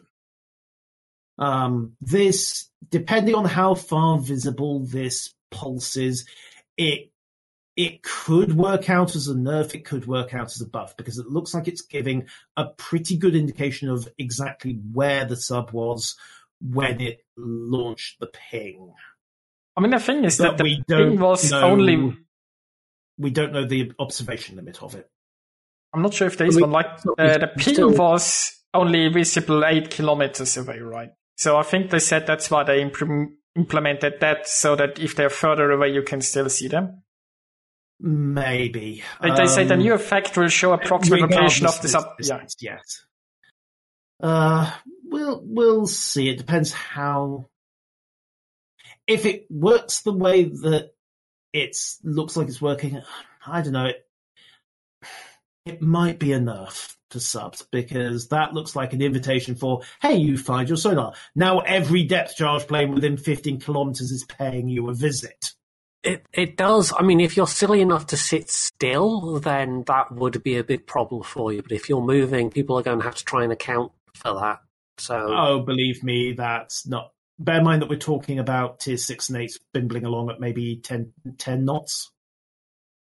And if multiple battleships all send their planes to hammer the same area, you are not getting out of what will basically be the shotgun of doom. yeah, true. But- well, you have to ta- remember that the other battleships won't see it, right? Because like the the person that gets pinged realizes it gets pinged, but if just like a little bit of thing shows up on the ocean, no other battleship in the area will notice unless you really point it out to them and they actually pay attention No. to what you. That's the, that's the thing. Everyone will see it. Yeah, but li- like you don't constantly look at the ocean if there is a white foam somewhere, right? You don't get the sound No. notification because only the one that gets pinged gets a sound notification. You don't see the ping travel anymore. Like it's it's a very mm. good visual indication, but you have to know that there is something there to actually look, right? Yeah, and I suspect that this is actually where the next change then comes into play because they're tightening up the minimap controls. yeah, Yeah. good point. Actually, yeah. Um, so we don't know if you'll be able to just double click on ping and go, look over here. And suddenly everyone starts depth charging away. But well, I mean, if, if people pay attention. Yeah, well, okay, that's a big if, yes. Um, But the thing is, what I would like to see, and I don't, is the idea that they're, they're splitting the minimap settings in the interface. I would love to see them made universal as part of the game settings. But that's been a long standing moan of mine for a while now. yeah, Because having to adjust for every single ship is a pain in the neck. I mean, yes and no, because some things you don't want to enable it on some ships, or maybe you do want to enable it on some ships. Like, I could see that, Yeah. for example, you don't need this. If you maybe you want a secondary range displayed on your secondary ship, but not on every other ships. If you have too many like circles on the minimap, it can be confusing, and you might want to activate different ones for every ship. I'll I'll give you that, but I would agree. uh, I would perhaps then it's compromise a general settings, but with the option for a per ship override. You're true. That would make sense. But Wargaming don't seem too inclined to listen to me on that one, so um, it ain't happening anyway. We'll get an edit button on Twitter first. It, it is it is nice uh, an uh, a nice idea in principle bit to be able to be a lot more precise instead of just this map square here. Yes, Yeah. although again, there's a question of how uh, how exactly it's. I th- the double click. It suggests that the double click is going to be a ping rather than the highlighted grid square now. I mean, the thing is, how often welcome. do you actually need, like, user responding for submarines is a good one, right? But unless that's, it's a submarine that you want to click on, can you click on that on the sub, on the minimap anyway that accurately? Because you probably don't see an indicator on the minimap necessarily. It's, Well, it's like look at- most of the time, like if you ping it where RPF is, right? The RPF isn't accurate enough to, to ping more than a square anyway. Or things like Yeah. that. Yeah, true. Again, again, it's one of those. It looks interesting, but let's see how it plays. Deals. But overall, it sounds like an improvement. I mean, more precision, more precise control, more precise communication cannot possibly be a bad thing. He says, True. crossing his fingers. Well, I think it has limited use, but it's not a bad thing. Yes, and an, a long-awaited event has, well, will be arriving in eleven point four. Ah, the return of the black. Yes. Yes. So once again, it's a special portal campaign because doing anything in-game would be too easy and convenient. When I, when, anytime I see something like that, I can I can only think it's done on purpose to limit potential participation. But there doesn't Probably. to be any other reason for it. Um, or, they're just having another go at tech testing it. That would be that would be part of the course of wargaming. Although, as you say, I I don't see what their angle is on that, unless they're planning to use it for collaborations or similar. Because what are you going to do on the web? Anything that makes you go out of the game client is automatically slightly suspect, in my book. Hello, Sally. Um, but yes, uh, the black is well back, possibly in possibly in black, although not entirely with the new camo that she's going to have available. Sorry, I, I couldn't resist the pun.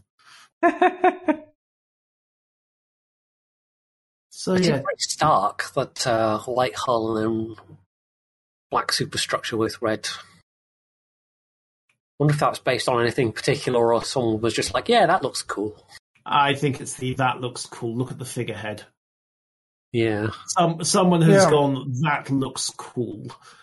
Um, and to be fair, it's well, it is sui generis, so uh, it's the name is accurate.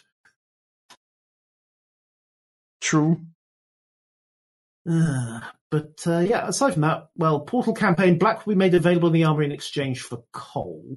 What we don't know is how many tokens you're going to be able to earn and how much of a discount that will eventually represent on the 24,000 doubloons that Black's base price will cost during the event. Uh, twenty-four thousand tokens. I should hasten to correct Yes. you, rather than doubloons. Well, which 24,000 tokens, which can be purchased with doubloons at a rate of one to one. oh, I see. Yes, that's true. Yeah. So we know that you can purchase, get up to two and a half thousand token. Oh, right.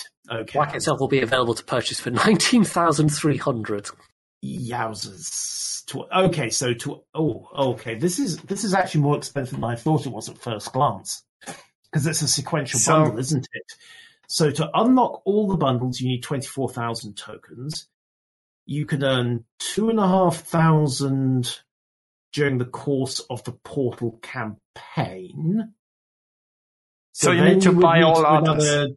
21,500 doubloons to finish the bundles, and then another 19,300 on the black. Hands up who's just going to wait for the coal.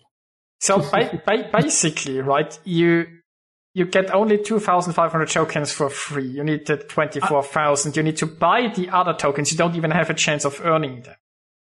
Unless we're missing something really important about these about some other way of earning tokens by my reckoning that is 19,300 plus 21,540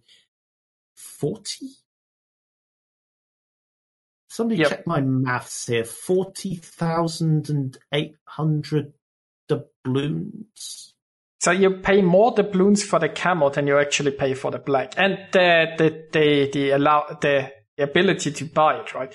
First, you need to go through the campaign, and then the campaign only gives you a camo, and then you earn the right to pay even more money to actually get the black. Or you could just wait and spend coal because I don't think any Or of this is Oh, you- required you for the coal, right? wait- Yeah, or you just wait and spend the coal. Yes, I think most people will wait and spend the coal here. I, I, either we have missed something very, very important in our maths, or people are just going to spend the coal if they want the black. So, um, oh, and of course, you can use the ship's armory coupon which will Yeah. be refreshed in June, as they helpfully point out. So, I- I have this feeling we are missing something very important about this event because this makes no sense.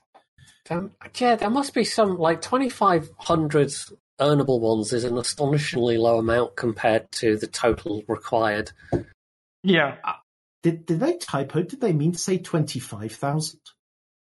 Well, that wouldn't make any sense either necessarily. So Well, it would get all the bundles and then set you up to drop the twen- the nineteen thousand three on the black. So we're missing something important here. Th- This just makes no sense as it stands. So either either Wargaming are off their rockers, or we are we are getting something very badly wrong. I mean, the thing is, not everybody has the well, like with the Yammary. So, so basically, the balloon option is for people impatient, people who don't understand that it's coming for coal afterward, or for people who don't have the coal and well, I'm patient, I guess, right? So the only reason to spend money is if you really want the camo, or if you're really that impatient. But it's a lot well, of it- money. Well, it's not even that. Actually, no, is the Sui Generis going to be available separately? You will have them to get the themed and the permanent camo. So that's going to be in. So presumably that's the Sui Generis camo, which will be in the bundle sequence. I, I don't get it. I really don't get it. I don't see how anyone could look at that, do the analysis, and think they're going to make any money. oh, trust me, Wargaming is gonna sell them like hotcakes, probably. well, yeah, but normally you can see why Wargaming is going to sell them like hotcakes. I mean, the three of us are looking at this and we're scratching our heads. Yeah, but you know, I would never spend 80,000 doubloons on, on a ship that's gonna be free in two months because of early access. And yet people are doing it. I've, I, I got nothing. I mean, Think about it like this. This black with with a special camo is only half as expensive as a, as a tier 10 factory ship in early access. Yes. Um, mm. on the bright side, one thing that has come in is that they're reverting a change they made in the armory a couple of patches back. So Leningrad, Exeter, and Ishizuchi are going in favor of the random premium containers. So Oh, that's nice. hooray, hooray for audience pressure, I suppose. And then we've got a variety of miscellaneous assets being added. 'cause Of course, the 80th anniversary of Midway is coming up this summer. Oh yeah. plus I'm uh, uh, stuff for Swedish history fans as well. Yes. Um, I'm assuming that the Vasa patch will not sink your ship the moment you leave it. Yeah, it's it's it's fine. It's fine. Just don't stick it on anything that has cannon ports. Technically, that would be everything below about tier six. When when do second secondary? Actually, no, Nagato's got casemate secondaries, and that's a seven. Um, constellations and yeah, I think constellations still got no, no, they went back to five inch turrets with that. Yeah, let's not go that way. And of course, ver- various historical commander portraits as well. Yes. Although probably no unique voices or anything. Mm, probably.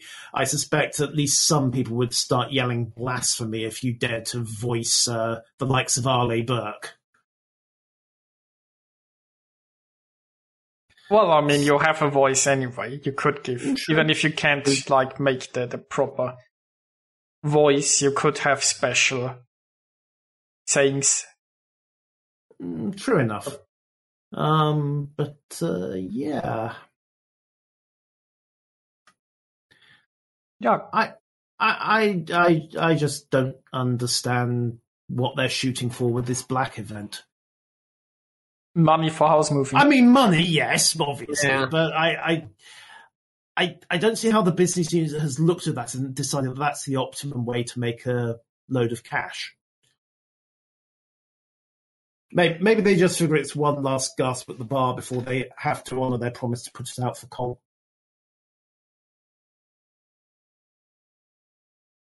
Yeah, I, I think they'd offer more than just a camo for that, but I don't know.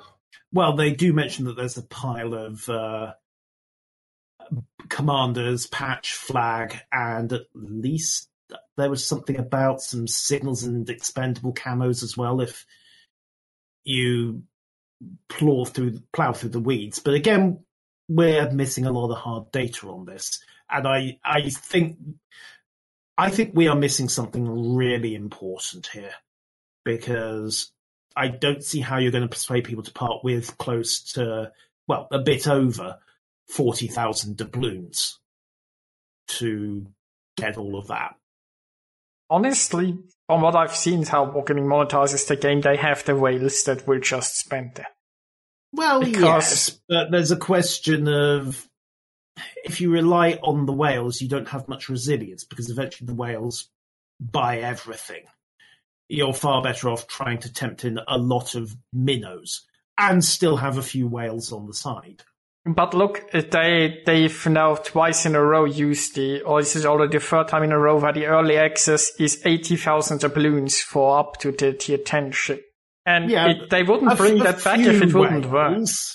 A few whales, yes. Um, I mean, it's ludicrous, but it seems to work, or I would have stopped doing it. yeah, um, I I don't have an issue with them making money from whales. I'm just not sure it's optimal for making the best sustainable profit.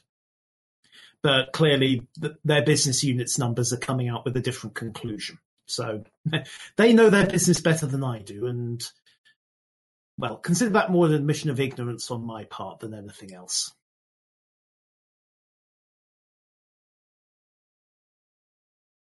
No, Matt, you could go for albacore tuners if you want, but I'm not sure how that market analogy would work, Sully. What's an albacore tuna? Is that like a Uh, special breed of tuna? It's a it's a variety, I think. Give me a second.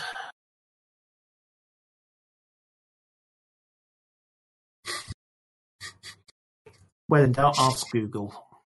Uh, well, while while he's doing that, you can also um, go over quickly that they are uh, replacing the specific Leningrad Exeter and Ishizuchi uh, premiums available uh, in the community tab for community tokens for uh, premium ship containers instead. So instead of just those specific ships, you'll have a chance of getting whatever ships are in the, the ship list of those containers.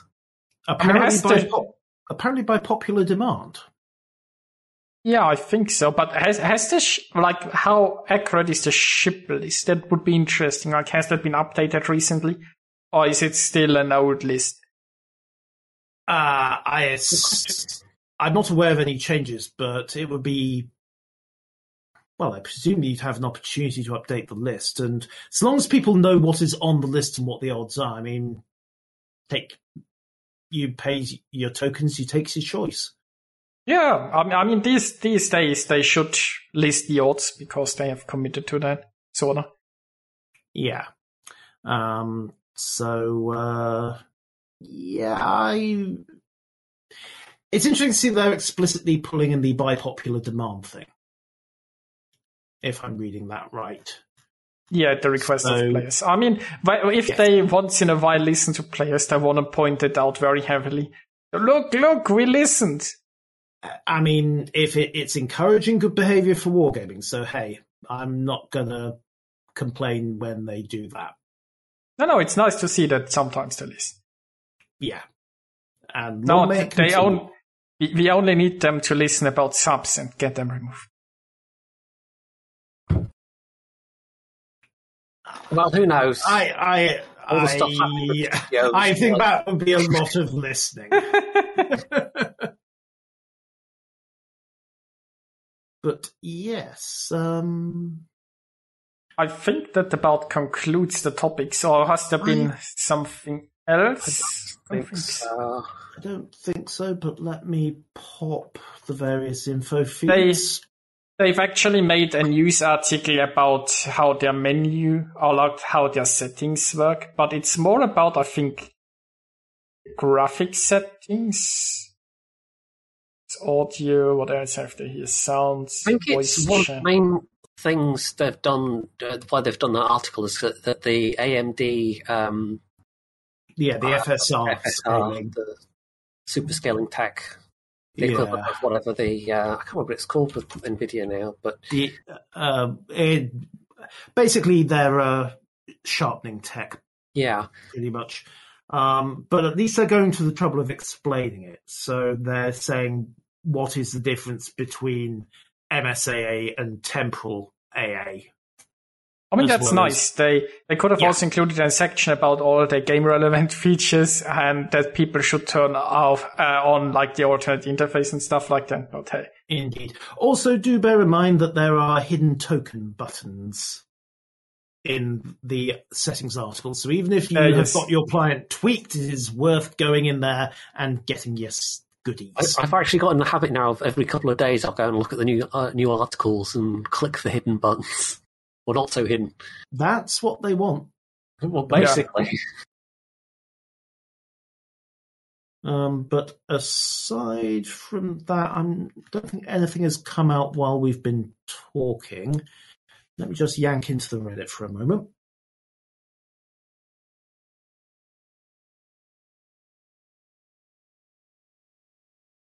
Yeah, the, the I mean, uh, we've talked about the bobbing of submarines a little bit before. Flamu has made a new video showing that it's possible, like something that Wargaming, I think they already had it removed, or said they removed it, so that you play with your depth in a submarine and get the best of all worlds. That's working right Yeah. now. Um, And we I all know I- that submarines are more tanky than the tankiest destroyer and have uh, uh, things like that. But we already knew how, how uh, fucked up submarines were anyway. Yeah, possibly. Also, someone has spotted another anime-esque World of Warships ad in the Asia region, although that could mean anything or nothing.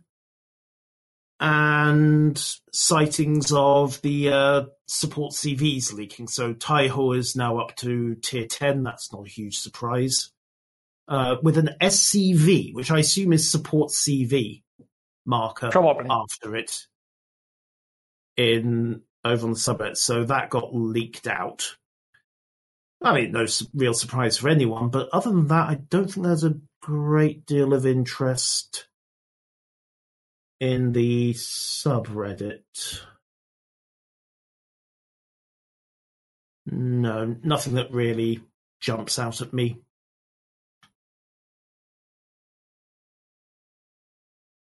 Yeah. So Sorry. wrap things up. Uh, yeah, I guess we can. Uh, okay.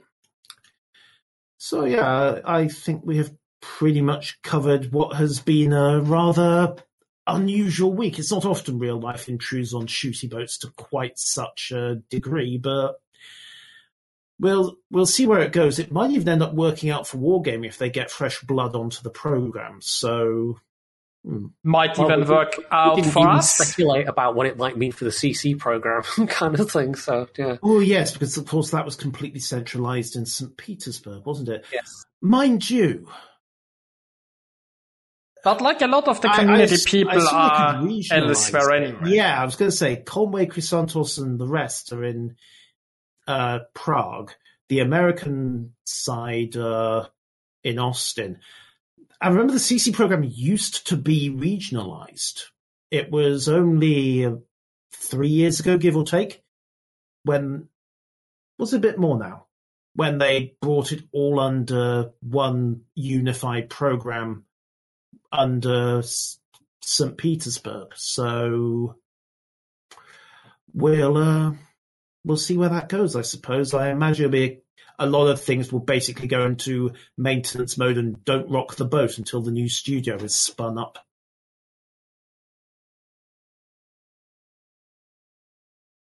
Yeah, maybe Well- we'll have more news about that in, in the future.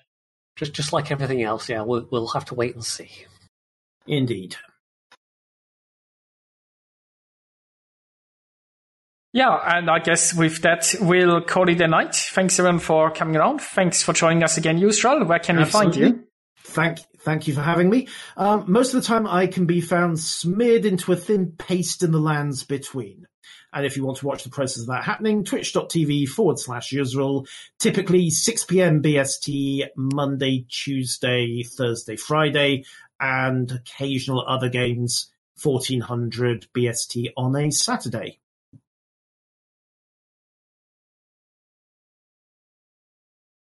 Yeah, and with that, have a good night, everyone, and see you next time. Good night. Bye. Bye. I'm sure he'd point, I'm sure Jedi's waving. Yes, Even though you can't see me, force a habit. he might even be wearing pants, but we don't know.